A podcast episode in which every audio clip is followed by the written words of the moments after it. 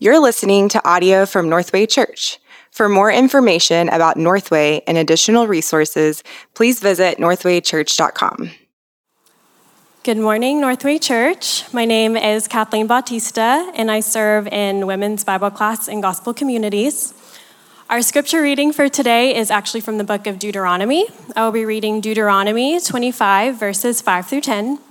So if you have a Bible, go ahead and turn there now. And if you don't, there should be one under the seat in front of you.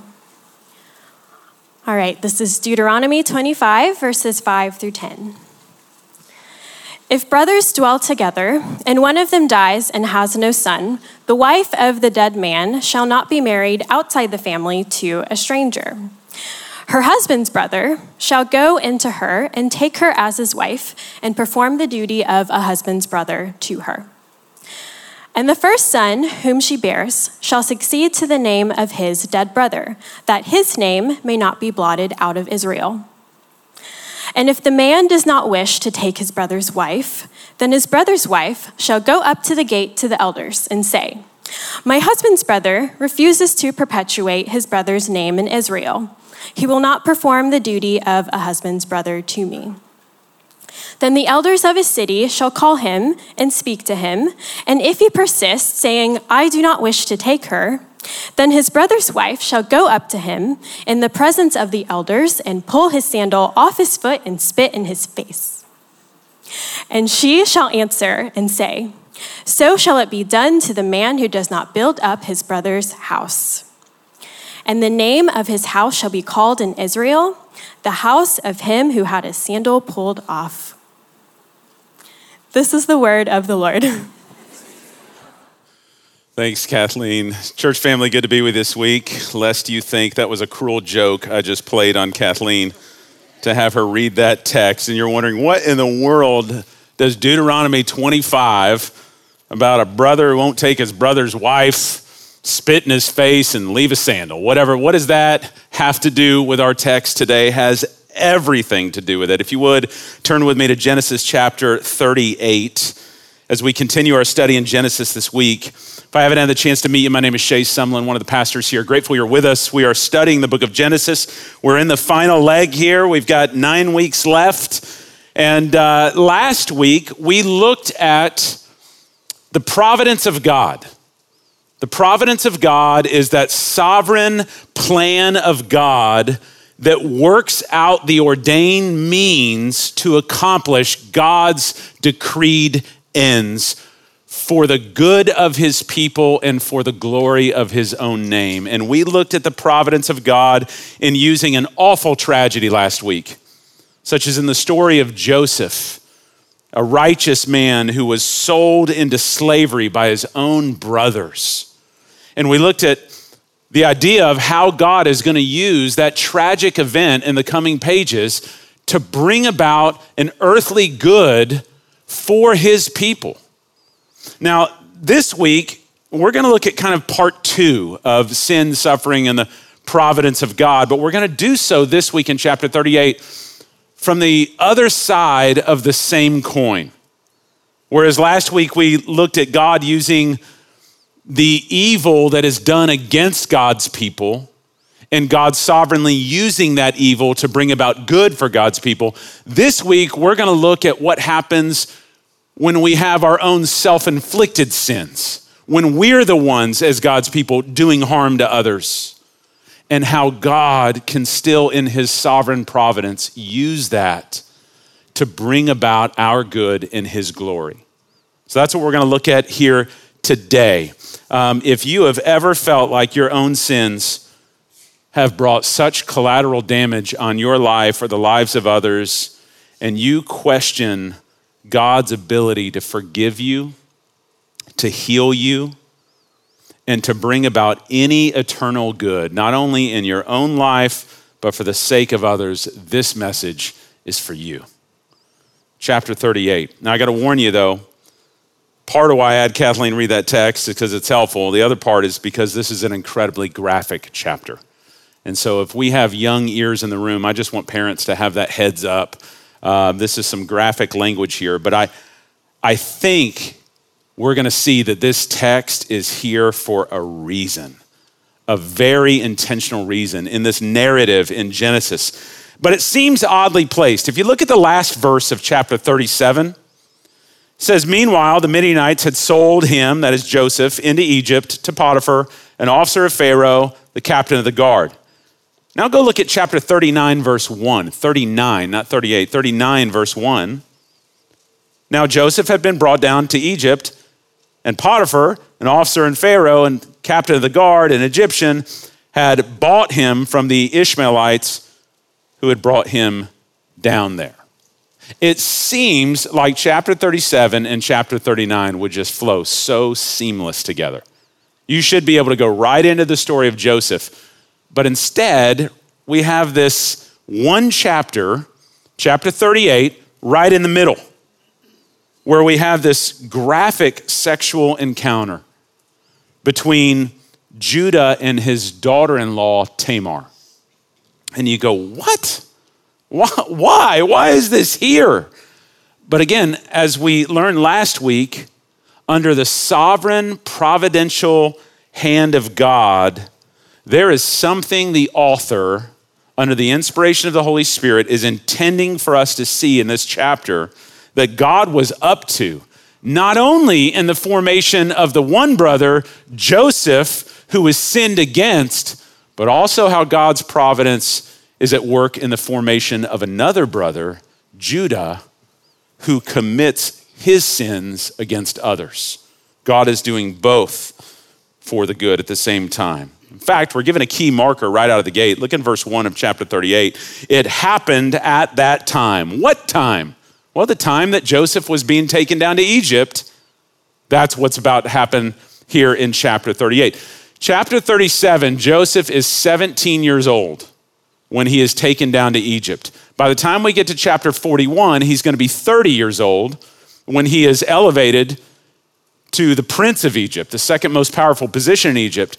By the time his brothers reconcile with him in chapter 42, it's probably been now another 17 years. So 17 years when he was taken into slavery, and then 17 years until he's reconciled to his brothers takes place here. So chapter 38 is essentially the camera panning away from Joseph's 17 years in Egypt and now covering the 17 years that was happening parallel to that in Canaan with his brothers, particularly with Judah. And all of that is then going to intersect in chapter 42. So that's kind of the background here. Look, let's dive in. Chapter 38, verse 1. It happened at that time that Judah went down from his brothers and turned aside to a certain Adullamite whose name was Hira. There, Judah saw the daughter of a certain Canaanite whose name was Shua, and he took her and went into her. She conceived and bore a son, and he called his name Ur. She conceived again and bore a son, and she called his name Onan. And yet again she bore a son, and she called his name Shelah. Judah was in Chezib when she bore him. And so, um, right here, if things aren't already bad enough for Judah, back in chapter 37, for selling his brother into slavery for 20 shekels of silver, that already isn't incriminating enough. Now we see right out of the gate at some point after Joseph's gone, Judah turns away from his brothers and goes off on his own. And he buddies up with the surrounding Canaanites. He makes a best friend who's an Adullamite, one of the sect of the Canaanite tribes there in southern Israel. A guy by the name of Hira, we're going to see him later on. And through him, he ends up connecting with a Canaanite woman and he marries her. And so, like so many others that we've already seen in the story of Genesis thus far, the temptation for integration and compromise with the surrounding culture was so strong, and Judah just couldn't resist. And this is ultimately, this decision to integrate with the Canaanites is going to pull him away from God, as we're going to see in this chapter. And it would seem to the original readers who are reading this that Judah, through these decisions that are about to be made, is now jeopardizing all of God's promises that he made to Abraham, Isaac, and Jacob. It seems like God's promises are threatened here. But we see here, he goes on, he has three sons with this Canaanite woman Ur, Onan, and Shelah. Pay attention to those because here we see what happens. Starting in verse 6, Judah took a wife for Er, his firstborn, and her name was Tamar. But Er, Judah's firstborn, was wicked in the sight of the Lord, and the Lord put him to death. Now, we're not told what wickedness that Er did to deserve such a penalty. We don't know ultimately what it was, but what we're meant to see here, and the original readers are meant to see here, this is not just an, a random act of the wrath of God against an individual. My goodness, if that were the case for anyone's sin, we'd all be taken out. But rather, what you're meant to see here as the story progresses is that this is actually an act of mercy of God in preserving the promised line of the Messiah. This was an act of mercy more than we're meant to see it as an act of wrath. But nonetheless, in verse 8, then Judah said to Onan, Go into your brother's wife and perform the duty of a brother in law to her and raise up offspring for your brother. But Onan knew that the offspring would not be his. So whenever he went into his brother's wife, he would waste the semen on the ground so as not to give offspring to his brother. And what he did was wicked in the sight of the Lord, and he put him to death also. Now, awkward graphic scene right here seems odd to us in so many ways, but what is going on here is exactly what we read in Deuteronomy 25 uh, at the beginning of the service. This is an ancient custom that would eventually be codified into biblical law, Mosaic law in Deuteronomy 25, known as a levirate marriage. Levir is actually a later term, uh, Latin term that means brother in law. It's a brother in law um, law that's put in place here. In the ancient world, one of the most vulnerable people was a widow in these days. Apart from her husband, she has no covering, no protection, no security. And especially if she had no grown children, she could be really endangered. In addition, if she and her husband had no children at the time of his death, there would be no one to carry on that husband's name, no one to carry on the inheritance of the family. That inheritance could go to another family. And so, therefore, it was customary that as a father, if your oldest son died and left a widow who was childless, and you had another son in line, then you would have him take on his brother's wife, the widow, and in doing so, any children that they had together would essentially belong to the deceased brother, and the inheritance would go to his line, not your line. Seems incredibly odd to us, but nonetheless, this was honorable in this culture and then codified in Mosaic law. And so, in this situation, Ur has died. Onan is now given in levirate marriage to Tamar so that he can fulfill his duty in the honor of his brother. But he doesn't. And this is uh, extreme selfishness.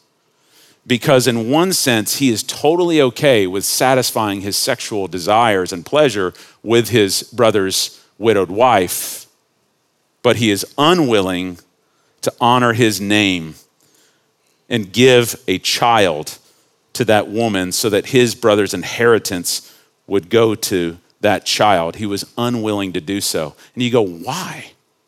Because he knows that's not going to be his child in the inheritance sense. He knows that the, the offspring will belong to his brother. He knows that the, the inheritance will go to that child, and he doesn't want that. And so it's a power play that's going on here. Ironically, it's a power play just like Judah and his brothers had done in dishonoring Joseph. They didn't like Joseph being the firstborn, so they sold him into slavery. Onan doesn't like this child getting the inheritance, so I'm not going to give him that child. And by the way, just while we're here, a sermon within a sermon, this is not a proof text for anti birth control. This text has been hijacked so many times to say, see, God took this guy out because God is against birth control. That is not a proof text in this. You're missing the lead story if that's where you conclude. This is God's mercy yet again to preserve the promised line of the Messiah. So, two men are taken out right now. Now, in the event that the second brother dies, if you have a third brother in line, as Judah did in Shelah, then you would then offer him next. But notice what happens in verse 11. Judah said to Tamar, his daughter in law, Remain a widow in your father's house till Shelah, my son, grows up. For he feared that he would die like his brothers. So Tamar went and remained in her father's house. In other words, Judah gets superstitious rather than seeing the sins of his own sons as the cause of their death, he instead is going to blame Tamar. There must be something about this woman. I've given two sons to her and they've both died. The heck if I'm giving a third one to her. And so he comes up with a ruse that, hey, is just a young boy. Let him age a little bit. And when he is of the age of marriage, I'll give him to you. But the whole time, Judah, as we'll see in a moment, never intends to give this child to Tamar. He is sentencing her to a life of perpetual widowhood. It's a cruel act that we're meant to see. And so in verse 12, in the course of time, the wife of Judah, Shua's daughter, died. So Judah becomes a widower himself. And when Judah was comforted, he then went up to Timnah to his sheep shearers, he and his friend Hira the Adullamite. And when Tamar was told, Your father in law is going up to Timnah to shear his sheep, she took off her widow's garments, covered herself with a veil, wrapping herself up, and sat at the entrance of Enaim, which is on the road to Timnah for she saw that Shelah was grown up and that she had not been given to him in marriage. When Judah saw her, he thought she was a prostitute, for she had covered her face.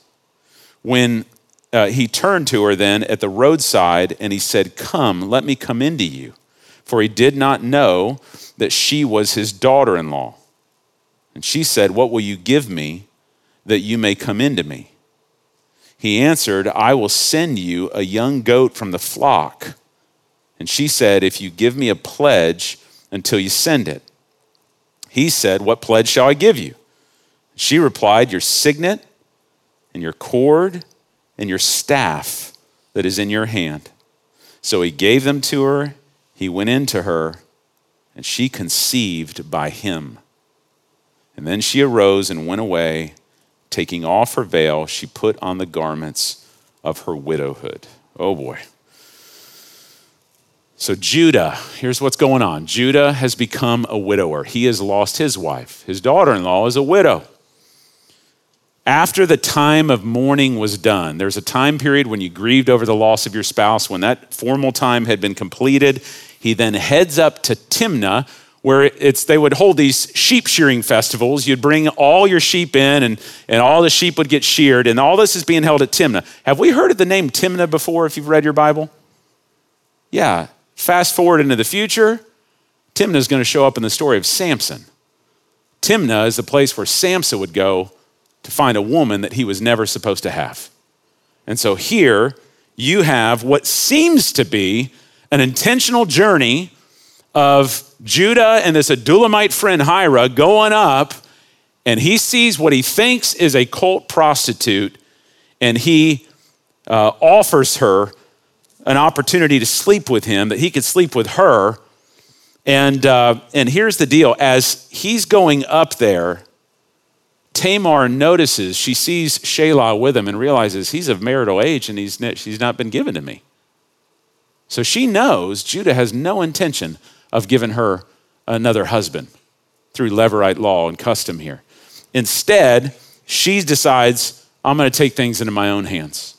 And she's going to dress up like a cult prostitute, If I can't get a child through Judah's sons, then I'm going to get a child through Judah.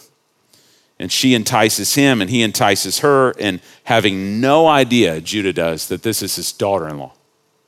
But nonetheless, he promises her a payment for sex here, that of a, a goat. The problem is, he left his wallet at home. All he's got is sheep with him.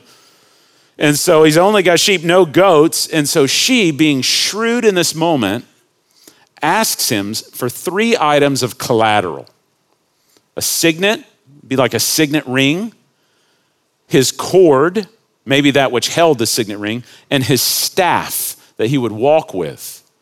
These are all very personal items that could be traced to him. It'd be like us handing over, somebody in our day, handing over a driver's license, social security card, and your car keys as a down payment until you could pay later for this. And we'll see in a moment for Tamar, this is more than just collateral for sex. This is actually collateral just in case there's going to be a cover up so she can cover her back. Very shrewd moment right here. And so, verse 20 Verse 20 to 22, Judah makes good on his promise. He ends up sending a goat for her, but the problem is he can't find her. There's no such cult prostitute around anymore. They don't know, they don't know who this ever was. So in verse 23, Judah basically says, well, forget about it. Let her just keep the personal items. Nobody has to know about this. No big deal until verse 24. About three months later, Judah was told, Tamar, your daughter in law, has been immoral. Moreover, she is pregnant by immorality. And Judah said, Bring her out, let her be burned. And as she was being brought out, she sent word to her father in law and said, By the man whom these things belong, I am pregnant and she said, Please identify who these are the signet, the cord, and the staff. And then Judah identified them, and Judah said, She is more righteous than I, since I did not give her to my son Shelah. And he did not know her again. It's an awful scene. I mean, Again, if we could spend weeks here just talking about jacked up family dynamics, we would have evidence for days. This is an awful situation. And yet, the end of the story right here, it's very similar to that of David and Bathsheba. Remember, after David had slept with Bathsheba and he did all those cover ups, even had her own husband uh, killed trying to cover up a pregnancy with Bathsheba until God sends along Nathan, his friend and a prophet, who tells him this story. Hey, David, there's this story of this really wealthy guy. He's got everything he could want, need of nothing. And he goes over to this one guy who's poor, only has one ewe lamb to his whole possession. And this guy takes that lamb from him, keeps it for himself. And David goes, That guy should be killed for what he did. And Nathan goes, David, you're the man. You're the man. It's the same situation right here. The horrific irony is that Judah is more incensed that his daughter in law had an illicit pregnancy through immorality rather, and he wants to see her burned for it, rather than him being incensed at his own sin. This is a twisted sense of justice that's going on right here. It's a horrific scene. And he makes you realize, church, don't miss this, how easy it is for us, as Jesus said, to zealously point out the speck in your brother and your sister's eye when there is a dadgum cell phone tower sticking out of yours and mine. We are so quick to judge everybody else's sins so righteously and demand justice. And we have no ability to get downwind of our own selves and realize what sinners we are in need of, deserving of the same justice and in need of God's mercy. But Tamar, being so shrewd here, knowing that this indeed might happen, she busts out that evidence and goes essentially, Judah, you're the man. You're the one who did this. Verse 38, or verse 27 of chapter 38. When the time of her labor came, there were twins in her womb. And when she was in labor, one put out a hand, and the midwife took it and tied a scarlet thread on his hand, saying, This one came out first. But as he drew back his hand, behold, his brother came out. And she said, What a breach you have made for yourself. Therefore, his name was called Perez. Afterward, his brother came out with a scarlet thread on his hand, and his name was called Zerah. Now, if this birth account seems remotely familiar, it's because it is. Where have we seen the story of twins before? Judah's dad, Jacob, and his brother, Jacob and Esau. Remember, in that story, Esau came out first, but Jacob had his hand sticking out, grabbing his heel on the way out. And in a sense, that story there was telling us that even though Esau was the firstborn, the rightful heir of the father's blessing and inheritance, it was actually going to be the younger who would serve, who would be served by the older rather than vice versa. And the same is true in this story here. Zerah was supposed to be the firstborn. But Perez pulls a NASCAR and passes him on the outside, and thus serving here as a foreshadow of what we'll soon see is that the older is going to serve the younger and not vice versa. More on that in a minute. Here's what I want to do that's the text. Why is this here? Why is this story here? Again, I could probably do a whole sermon series on jacked up families. And we could just talk for days about your family, my family, and what's going on here in this text.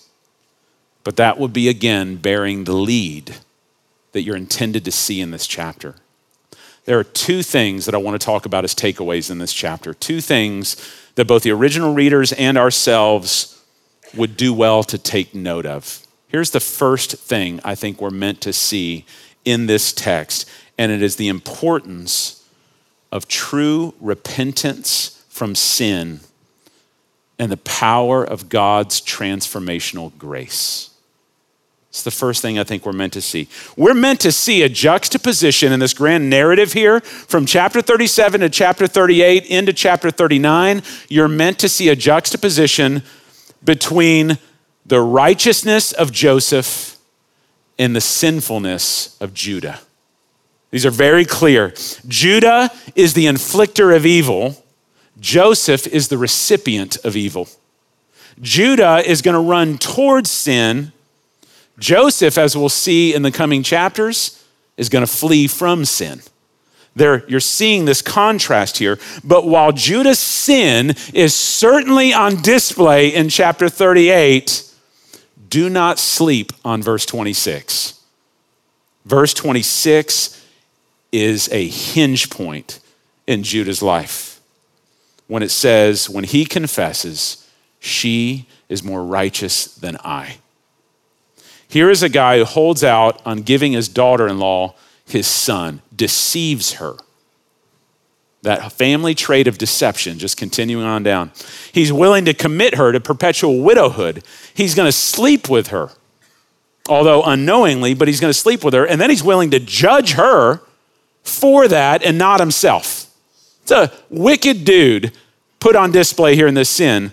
And yet, when his sin finally gets exposed.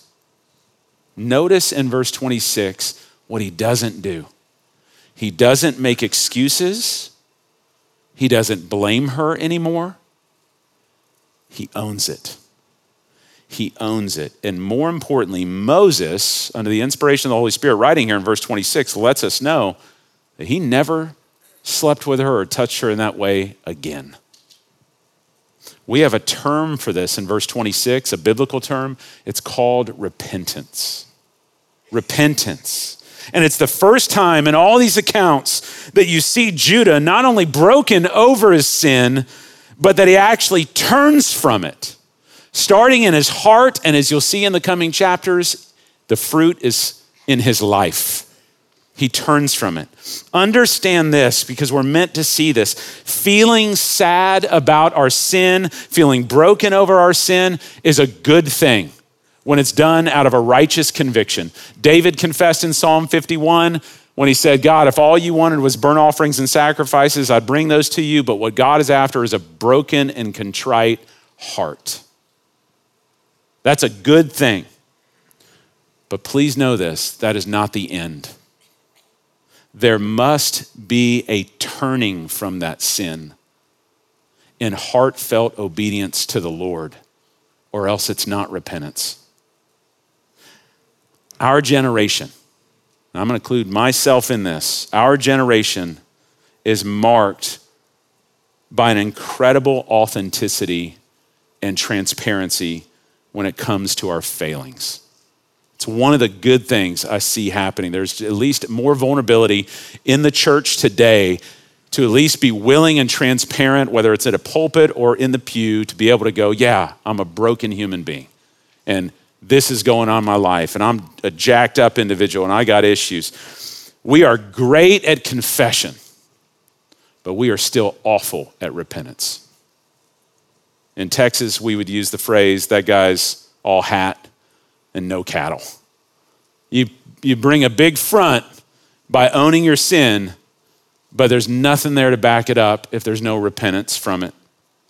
Paul tells us in 2 Corinthians chapter 7 verse 10, godly grief produces a repentance that leads to salvation without regret. Whereas worldly grief produces death. Did you catch what he means there? There is a form of grief that is in our secular world that all of us can demonstrate from time to time where we do something wrong and we go, oh, we know it's wrong, we feel it's wrong, and we go, uh, but we're not going to do anything about it. And it doesn't help us. There's no repentance there.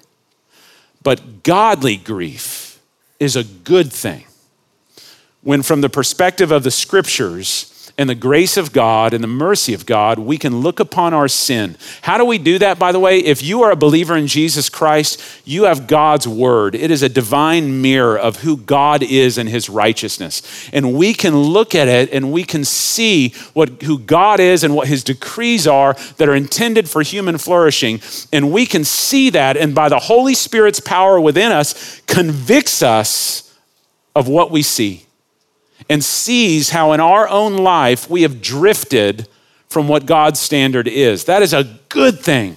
That is a gift of the Holy Spirit to illumine to us with conviction a godly grief that would cause us to say, God says this, I'm living this way, and I am not in accord with God's standard, and by His grace, I want to be realigned with Him.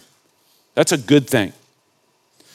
But here's what makes it godly is that it leads to repentance. Repentance then pushes us to Jesus Christ where we are not shamed for those sins, but we receive his forgiveness. We receive his salvation. Like this is a good thing for us. Understand God is not like wicked earthly parents or wicked friends who, when we are caught in a trespass, it's exposed, or we bring it forth in the light, and it is met with shame and condemnation. There is no condemnation for those who are in Christ Jesus. He is eager and willing to receive you back and cleanse you of your sin. This is, this is true repentance that we not only own our sin, but we would then turn away from it by his grace.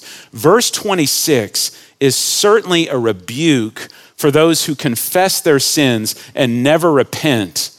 But don't miss this. Verse 26 also points us to the hope of God's transformational grace when we do repent. How do I mean that? Because we see it in Judah's life. Can I just spoiler alert? Let you know what's coming? The next time you're going to see Judah is in chapter 44 when he is given the chance to sell out yet another brother.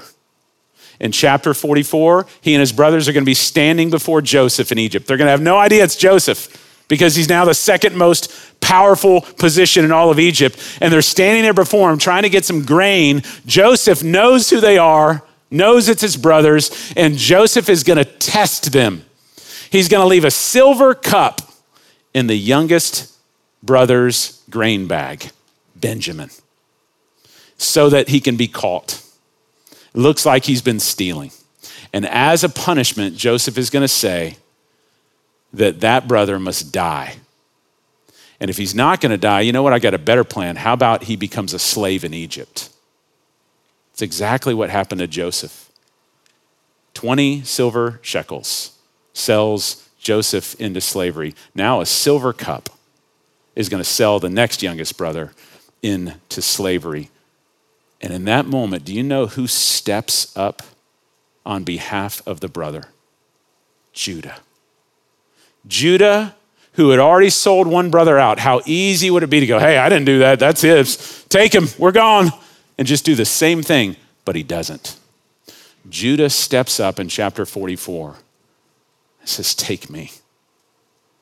I know the harm that I've done to my family, and I'm not going to do it again. Take me, let him go. Judah in chapter 44 is not the same person. He has been changed. He has been humbled. He is sacrificial and selfless. He has been changed. And the same is true for any of us who will turn from our sin and unto Jesus. 1 John 1 9, if we confess our sins, God is faithful and just to forgive us of our sins and cleanse us from all unrighteousness. Psalm 103, David, who committed that sin with Bathsheba and experienced God's forgiveness and grace, confesses this God does not deal with us according to our sins, nor repay us according to our iniquities. For as high as the heavens are above the earth, so great is his steadfast love towards those who fear him. As far as the east is from the west, so far does he remove our transgressions from us. As a father shows compassion to his children, so the Lord shows compassion to those who fear him. This chapter is here to remind us that no matter how much you have sinned, no matter how far you have fallen, God's grace is sufficient for you. And God's grace is not only sufficient for you, it's transformative. By the power of the Holy Spirit, if you will yield yourself to God in repentance, confess your sins, bring them into the light, don't hang out in the darkness of shame. Bring it into the light, not to receive his condemnation, but to receive his forgiveness. And by the power of the Holy Spirit, make you a new person and transform your life. Clearly, this is one thing we are meant to see here. There is a second thing, and it is once again the providence of God. What we are meant to see in this chapter is the providence of God to use the sins of God's people in order to bring about eternal good. Note at the end of chapter 38, it looks like evil's won. It looks like sin has won again, and God's promises are threatened.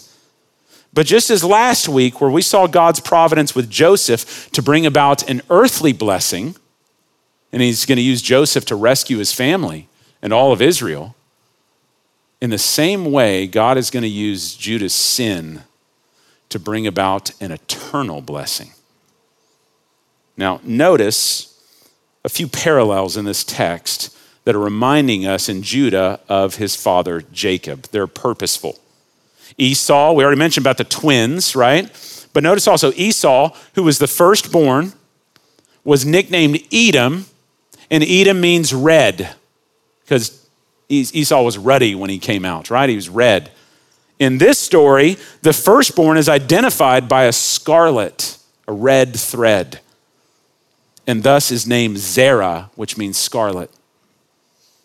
Jacob, likewise, he sought to obtain blessing that he so desperately wanted through manipulation and disguise, right? Putting on the hairy brother armor there. In this story, Tamar, so desperate to receive the blessing of a child, also does so through manipulation and disguise as a cult prostitute. Also, in this story, Tamar, like so many matriarchs, is a woman who just can't seem to get pregnant. And yet, like those before her, amazingly, she does. The original reader was meant to see these parallels, meant to see these connections, because there's something special that is connecting the story of Jacob to the story of Judah, not Joseph. You would expect an eternal blessing to come through Joseph, but it's not. It's going to come through Judah, and it's true. First of all, Judah is going to become the largest of all the tribes of Israel. It will become the leader of all the tribes of Israel. Judah is going to be the last tribe standing when the Assyrians come in in 722 BC and knock out the northern kingdom. From that point on, listen to this, from that point on, God's people will most commonly be referred to as not Israelites, but Yehudahites, Judahites. And then later on, through mispronunciation, Judahites will become known as Jews. The Jewish people are named after Judah. This guy is carrying a mantle in the days to come. But most importantly, what we see in the life of Judah is not just the pitfalls of this man, but the providence of God in using those pitfalls Listen to this. At the end of his life, Genesis chapter 49, Jacob is speaking a blessing over his sons. Listen to what he says of Judah. Judah, your brothers shall praise you. That's what Judah means, praise. Your, your brothers shall praise you. Your hand shall be on the neck of your enemies. Your father's sons shall bow down before you. Judah is a lion's cub. From the prey, my son, you have gone up. He stooped down. He crouched as a lion and as a lioness who dares to rouse him. The scepter shall not but depart from Judah, nor the ruler's staff from between his feet until tribute, that is Shiloh, comes to him, and to him shall be the obedience of his peoples. I'll save the preaching for when we get to that chapter, but I'll tell you this. He's told two primary things are going to come from you, Judah a conquering lion is going to come through you, and a scepter, a ruler's staff, one who will rule and reign. And you go, wow. So, yes, in a sense, Judah, you will bow before Joseph in chapter 42, but by the end of the Bible, the whole world will be bowing to you. Or more importantly, the one who will come through you. You go, how will this happen? Through the most unlikely of ways. Remember those twins that Tamar has the children she so desperately wanted, the blessing that seemed to be withheld from her, and now the product of sin that the world would think is the greatest mistake ever conceived. God says, I'm going to take that sin, I'm going to take that mistake, and I'm going to use it for eternal good. Watch me. How do we know what God does? Let me give you a cheat sheet. Matthew chapter 1. Just listen to these words. It's a genealogy. Matthew chapter 1 the book of the genealogy of Jesus Christ, the son of David, the son of Abraham. Abraham was the father of Isaac. Yep. Isaac was the father of Jacob. Jacob was the father of, should it say Reuben here? Simeon? Should it say Joseph? It says Judah. Judah's in the line of Jesus? Judah and his brothers, and Judah, the father of Perez and Zerah, by Tamar. And Perez is the father of, and let me tell you, the rest of it goes all the way down. Perez, about a few generations later, is going to have Boaz. Boaz, a few generations after that, is going to have King David. And all the way down to Jesus Christ, the Messiah. Indeed, Judah's line will rule Israel all the way until the time of David. David, all the kings are going to come from Judah.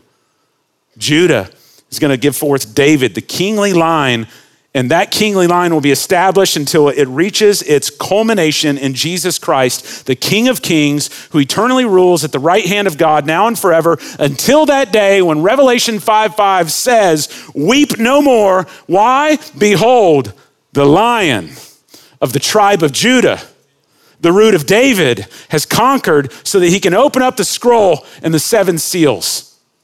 The Messiah, Jesus Christ, is the Lion of Judah, the one who rules and reigns for all eternity.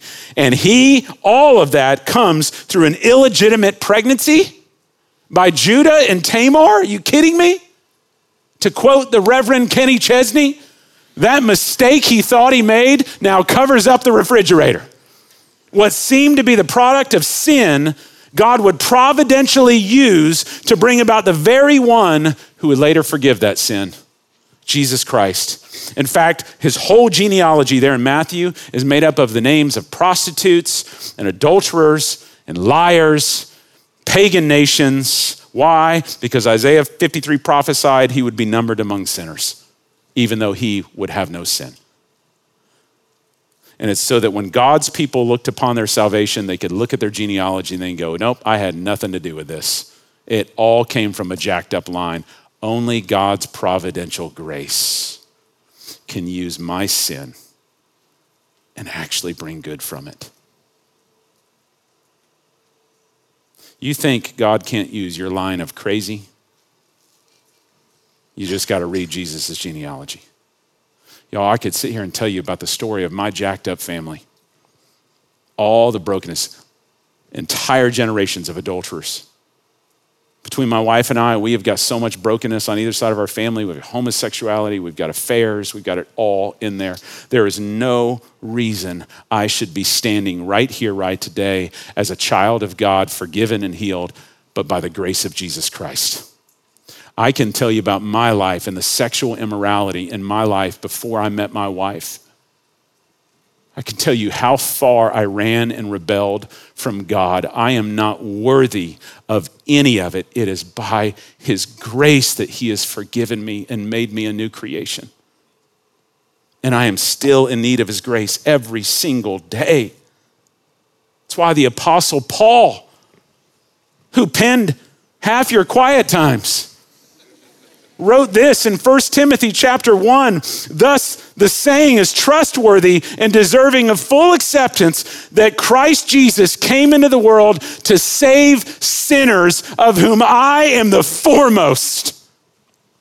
But I received mercy for this reason that in me, as the foremost, Jesus Christ might display his perfect patience as an example to those who were to believe in him for eternal life.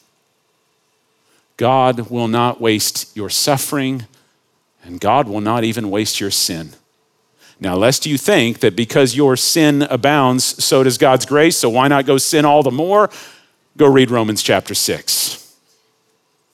No, we are to take the providence of God and we are to let the understanding of the providence of God and His grace given to us in Jesus Christ free our hearts to flee from sin and to consecrate our lives in grace filled obedience to Jesus all the more. Church family, I don't care how far you have run from God, I don't care how much sin you have committed. He is the God of second first times. He is the God of new beginnings. May you come forward today, confess your sin to Him, bring your sin into the light, and turn from it.